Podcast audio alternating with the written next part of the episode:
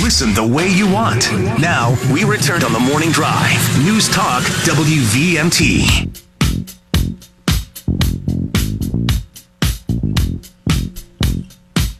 Another one bites the dust with uh, our Commissioner of Fish and Wildlife here. I can't think what the connection is here. I, I didn't, and you realize that, that I didn't choose that for you. So It's okay. Good song.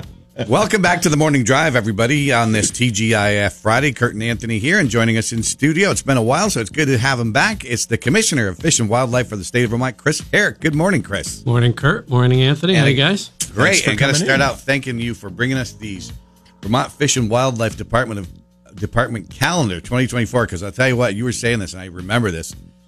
This is a highly sought after commodity. When when I was in the capital, everybody was looking for these calendars. Well, the uh, first year I was commissioner, I wasn't hip to the fact that I needed to bring a bunch down to the State House. And I gave out a few to the committees that I was going into, and it caused all sorts of consternation. So this year I brought enough for every uh, legislator with a letter also thanking them for their service. And it is unbelievable the response we get. Uh, Yeah. They're beautiful. We're also sold out. Oh, you are Yes. Because it's a it's a it's a it is spectacular photography of different uh, fish and wildlife through Vermont. Well, it's it is a really neat uh, example of some of the great work that goes on. Um, you know, there's even you know, and it represents the broad definition of wildlife. Yeah. uh, there's fauna. Uh, we have a beetle on there, uh, the owl, so on and so forth. But uh, my outreach folks do an exta- outstanding job. They start working on these calendars now Yeah. for next year. And one of the fun things that I get to do is uh, work with them on selecting the photos that go in. And, It's got to be a tough choice because I'm looking at the between the uh, the otters and I like the the turkeys that look like they're battling, uh, and then just this. What is that? A speckled trout? Uh, that looks to be a rainbow. rainbow yeah little little tiny rainbow Yep. but and, and someone's holding it in their hands and it's just it's absolutely spectacular. What a picture of the mink here from March. Isn't that great? That is incredible. It's like Oh, he posed. yeah. Yeah. So he's like oh And photo so- shoot for the calendar this So, could be me for those listening, because I know a lot of people love these calendars, and by the way, if you have a question for our guest, Commissioner of Fish and Wildlife, Chris here, give us a call on the McKenzie Country Classic Hotline, 888-414-0303. And because they are sold out of these calendars, and I do have one, I am willing to sell you one of them. i was like wow for $50, you can have one too. Well, I don't think what Kurt's being honest is I brought in more than just two. So Yes. they could Yes. actually uh, have a trivia Yeah. event and give away a couple. That's Um, a, i think that's a, that'll be a not good to prize be a producer of no your show. no but i think it would be a great prize people will go nuts for it but we'll we'll save it we'll Great. we'll park it for a few days And you, and you're right, boy. Looking through these months, the pictures, they are that is it is an you know, it's bad. calendar. It's bad luck to look ahead. Is it? Yes, I never Okay. look ahead. All right. I'm superstitious, so now that he Oh, yeah, that, I know. quickly You- closed it. you don't think it's a problem that they forgot that that this year's a leap year and they left one day out You know, uh, I won't say where, but I worked at another agency in state government, and it wasn't a leap year, but they left March 24th out by mistake. I don't know how it happened. Yep. So every day after that was, and they printed off like Oh my 5,000 of these things. and, uh, That happens. I know. I'm sorry. I was I was trying to be funny. well, it's not when you're your look of editing. It's not one of those like, things you're looking at. You just assume every, you know, you're Yeah. doing a calendar. We're going to have every day. every day. Yeah. So- it's always the simple stuff that gets missed. Yep, it is. Trust me, owning a T-shirt shop and then you, you, you do a thousand shirts and there's a letter missing. You're like, how did we miss that? So, can I talk a little bit about what's Yes. going on tomorrow? Absolutely. Um, tomorrow, if, if people don't know, it's free f- ice fishing day across the state. And uh, we do a similar thing in the summer. Uh, and so, really, the point of this is to get folks to have exposure uh, to ice fishing. One of the things that we've recognized is you drive by and you see people out there and go, boy, that, that must be fun, but I'll bet it's expensive, it's hard, I don't know how to do it. And so we do a couple things. We make it free. You don't have to have a license tomorrow. we encourage you to buy a license anyway, but you don't need one for tomorrow. But the other thing that we're doing is um, having an ice fishing festival. And yes, there is ice. Oh. Um, you know, I live up in the islands, and it's been touch and go out there. And uh, but this is going to be out at uh, Elmore State Park, and the folks have been out. They've been checking the ice. So we expect generally we have between five and seven hundred people come. Yeah. And this is a really, really cool event. And what, what it's designed for is not to teach you everything you need to know about ice fishing. It's designed to give you the basics, uh, answer questions. So I'll have uh, a, a number of stations out on the ice uh, when you show up, and I have um, some of our Let's Go Fishing instructors there who are experts in the areas they'll be talking about. But the first and most important thing that they'll be talking about and demonstrating is safety, ice safety Yeah. how to check the ice, um, how to make sure that uh, we don't have uh, tragedies like we had up Oh, it's so- last. It yeah. was three folks within 72 hours Yes. last year, and that breaks my heart. Yeah. Um, and it's One of them was in a in a some kind of a not a car, but some kind of a vehicle. believe it was a side by side. Yes. It was two two folks, and they went through. And boy, uh, it's heartbreaking. It uh, it puts you know the responders have to go up, uh, and it puts people at risk. But it's also it's it's not a it's not an event anybody wants to be part of, and uh, so we, we really want to avoid that. And it, it is completely avoidable.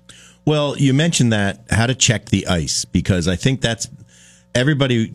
That's one of those things you need to know, obviously. Yes. Because, um, and that's one of the biggest fears for me is I never know how thick the ice is. So, uh, two things about that. One is you um, can get a, a spud bar. It's just a metal bar, Yep. and you sound as you go out and chip away. But the other thing is talk to people. Right. I mean, you, a lot of people think, you know, oh, anglers and fishermen, are they're not going to tell you where their hot spot is. And while I might not tell you the best place to catch fish fly fishing in Vermont, uh, I want to share the activity. I'll tell Yeah. you what flies are working right now. And the same with ice fishermen. And if you go to the bait shop and say, hey, where's the ice good? Where, what have you heard? Because everybody's talking, and the community doesn't want to see these tragedies. Yeah. And uh, so we also, but we talk about methodol and how to be safe, how to what to wear, whether it's a flotation device or having uh, portable ice picks, and how Yeah. to how to get out if you fall through the water into the water. Uh, but that's the first thing, and everybody has to go to that station before they can do anything else. Yeah. And one of our, our guys in, in our sales department here is big into into ice fishing, and he wears different kind of gear that if in case some real tragedy happened, that he'd be able to deal with it. That's right. We encourage that. Um, a flotation device. I mean, it's usually pretty cold, so another layer, uh, a layer like that's not going to be uh, restricting your ability to fish. And a lot of times, you're just walking around or sitting in a chair. Uh, it's a pretty leisurely activity Yeah. uh, once you get set up. Right. So uh, some of the other stations, though, uh, knot tying, um, and we're not talking fancy uh, knots. You know, we're not surgeons out there, but certainly you want to have uh, have it done right. Uh, baiting uh, techniques, jigging. I'm not know if you know if you know what jigging is. I don't. What is jigging? We were just jigging around the studio before you got here. Were We're- you? we're- yeah, I was going to say I've, I've dancers. I've You know, danced a jig before. It's, it's, uh, I'm glad I got here late. Uh, um, so jigging, unlike so normally if I mention ice fishing, you Yeah. picture tip ups. Yep. uh, where you set it, and when the fish grab it, it puts the flag up. Yeah. Well, you can also jig. It's a, a little, looks like a miniature, uh, our kids' fly uh, fishing pole, Yeah. and you're just doing this through the ice. And uh, So that's more like fishing. well, they're traditional both, fishing. Yeah, you correct. know what I mean? I guess traditional fishing. I'm It- sure the tip ups are fishing too, but you've got a, a variety of them sitting there, and so you you've got say ten or twelve in front of you, but you can literally have a little pole, Correct. and and I think that would be fun. Yeah, and so that's generally what uh, people do. I do that up. I, I do most of my ice fishing on Wallace Pond up in uh, Canaan. So that's where the spot is, by the way. we Just kidding. now know the spot.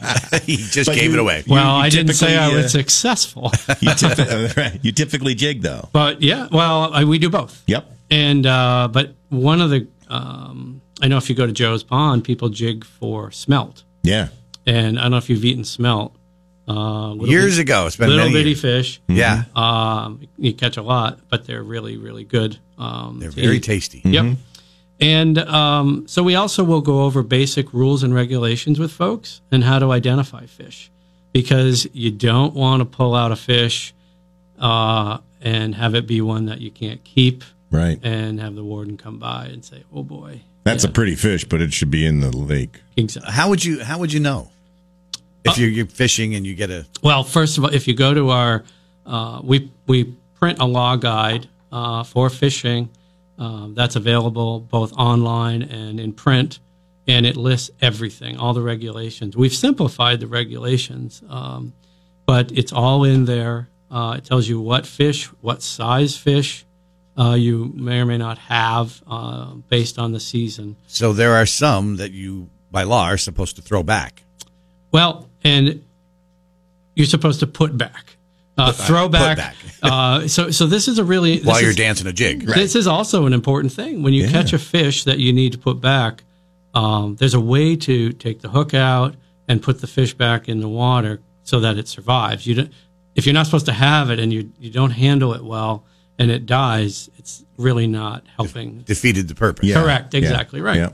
Yeah. So we go over some basic rules and regulations, and uh, and then maybe, and if you're coming up on a break, I'll save the be- maybe the best part. Let's do that. All right. Yeah, let's do that. So we're talking to Chris Herrick. He's the Commissioner of Fish and Wildlife, and we get a big event tomorrow uh, at Elmore State Park. Which This is the morning drive on FM 96.3 AM 620. News Talk WVMT. Welcome back to the morning drive, everybody. On this TGIF Friday, we've got the commissioner from Vermont's commissioner of fish and wildlife with us, Chris Herrick. If you got a question for Chris, give us a call on the McKenzie Country Classic Hotline, 888-414-0303. I know a lot of our listeners are hunters and fishermen, so and fisherwomen. And- so if you got a question for Chris, give us a call. big event tomorrow, the uh, Ice Fish Festival, Ice Fishing Festival in Elmore State Park. And Chris had a story. Uh, it was about to tell us the the best thing, but he saved it for after the break. So I did. And before I get to it, I'll tease a little longer. Uh, Anthony asked, or you asked about regulations, and I forgot to mention uh, that you can put all of the fishing regulations on your phone through an app. Yeah. If you go to Vermont Fish and Wildlife or search on the App Store for Vermont uh, Outdoors, it'll pop up. It has all the regulations, everything you want to know, and you can also buy your fishing license right online. and you can renew it there and everything. It's that's that's really handy. Yeah. You know, and and so like if you don't know, like you mentioned off the air, you can't keep bass when you're ice fishing. Correct. And what so- does a fishing license cost these days? Uh, well, it depends if you just want. Uh, I think I'd have to look. Um, I just I buy a combo, so I don't look at it, and I bought it on January first. Um, I can. That's right. That's All all right. We'll get it. it's, it's not a lot of money. It's Yeah. like twenty seven dollars or something. Let's go to the phones. Good morning. You're live on the morning drive. Yes, I got a question for Chris. Um, I'm an avid hunter and a deer hunter. I've been hunting since I was 10 years old. I'm just wondering why we have such a late uh, black powder season, seeing that uh, we're shooting pregnant uh, pregnant deer. Why can't we have an earlier one versus shooting the pregnant deer? So, And I'll I'll a- say, go ahead, yeah, what's your name? Greg. Greg, thanks for the question. Um, that's a good question. And what I can tell you is we do have the antlerless muzzleloader season. There's a three day uh, season where you can apply for a permit depending on which WOMA you're in. And it's this year, I think it was October 29th through November 1st. and I'll tell you, the, and you can also use it in the later season. Uh, we are trying to manage the population by addressing um, the abundance of does. So, but there is an earlier season. and and so I, I say this. I have no idea.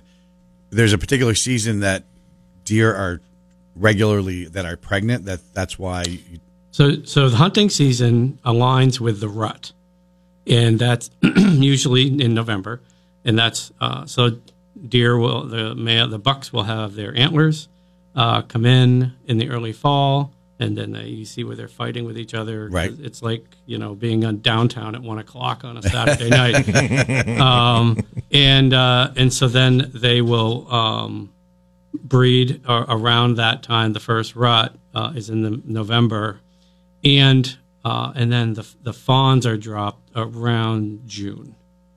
And so he's the caller was saying Right. that with the season now, the that particular one that, that that means sometimes they're shooting pregnant deer.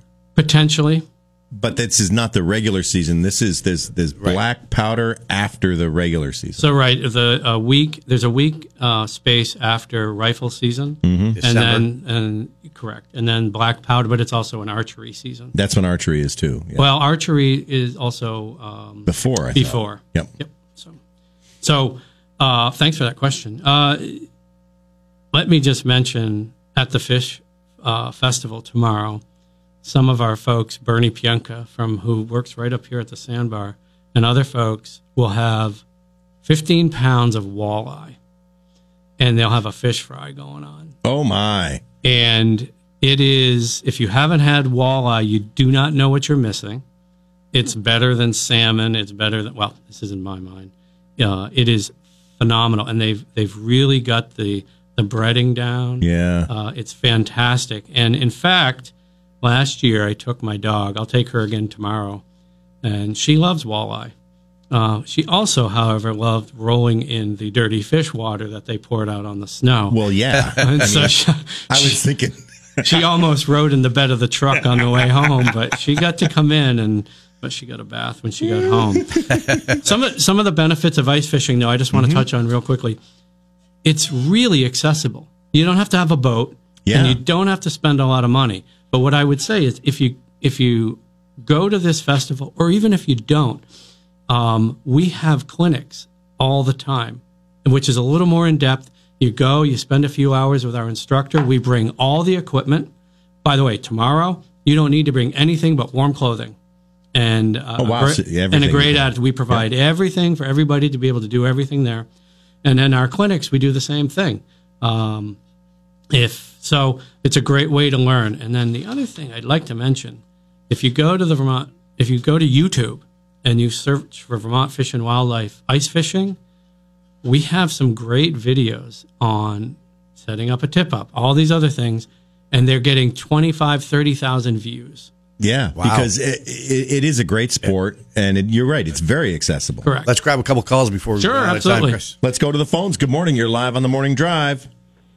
First of all, I'll start by saying I cannot believe you two didn't know what jigging was. I didn't. But, uh, I know I'm a lifelong you know, my, Vermonter. my my fondest memories are ice fishing with the kids, and now that my grandkids are getting older, we'll start all over again.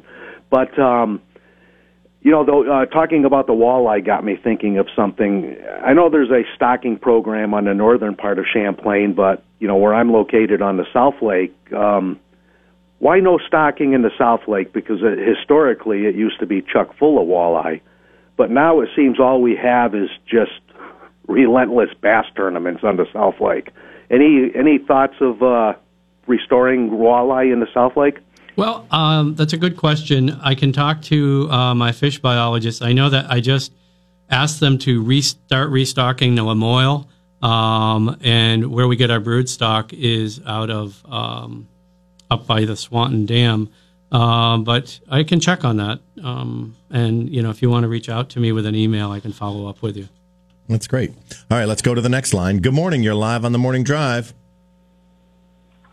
Yeah, hi Chris. I was wondering if you could speak at all to the um, smelt population in Lake Champlain and uh, where it's at at this point. The Um, smelt population. Yeah, I don't. I think there's. It was. A lot of them uh, have been moving out of state with the tax situation, haven't they? Or, or, or now that we have sports betting on our side of the lake, they they don't spend all their time on the New York side of the lake betting. correct. That's right. Uh, but what is the smelt? Uh, So I think it, it, a lot of it is down in Shelburne Bay. Um, I can check on the act. I don't know the specifics of the health of the smelt population there. Has it been has it has it been uh, too abundant or not abundant enough? Is it, I mean, I haven't heard any any smelt talk. I mean, because usually this time of year, people are looking for smell. Yep, and a lot of them go up like to Joe's Pond, as Yeah. I said. Um, and you know, uh, I, I off the top of my head, I don't have the answer. Again, they can contact you and you can Yeah, check it out, absolutely. find out. Yep, and they can call any of our regional offices. All right, we got one more call. Good morning. You're live on the morning drive. Got to make it quick, though. Okay, um, thanks for being on the show. The uh, Fish and Wildlife used to be funded by licenses only. How is it being funded now? So that's a great question. We we get a, a good chunk of our funding from licenses. We also have the uh, non-game habitat stamp, and we use that money often for habitat restoration. And we do have some general funds that come in from uh, the legis- from your taxpayers. Mm-hmm. All right. Anything else you want to get out about the event tomorrow, Chris? I just say get out. You know, I met the person who called and said that they're taking their grandkids. I've seen people go out ice fishing and they take their grandkids and the kids are skating around. I mean, what a great way to spend an outdoor in Vermont. and typically there's hundreds of people up there. Uh, at this event, there'll be five to seven hundred people, Wow. so get there early. Big event. All right. Thanks for the opportunity. Yeah, Chris Herrick, the Vermont's Commissioner of Fish and Wildlife. Thanks for being on the morning drive today. And Chris, I got to say, you look good. I know you lost some weight a while back, and you've maintained it. You look good. Well, you can do it too. I don't know about that. I was sitting here thinking the same thing. I'm like, my belly's sticking out, and Chris is looking good. All right, we're going to take a quick break. We're going to check in with ABC News. Amanda's got the headlines, of course, and then we'll be back with Jimmy Failla from Fox Across.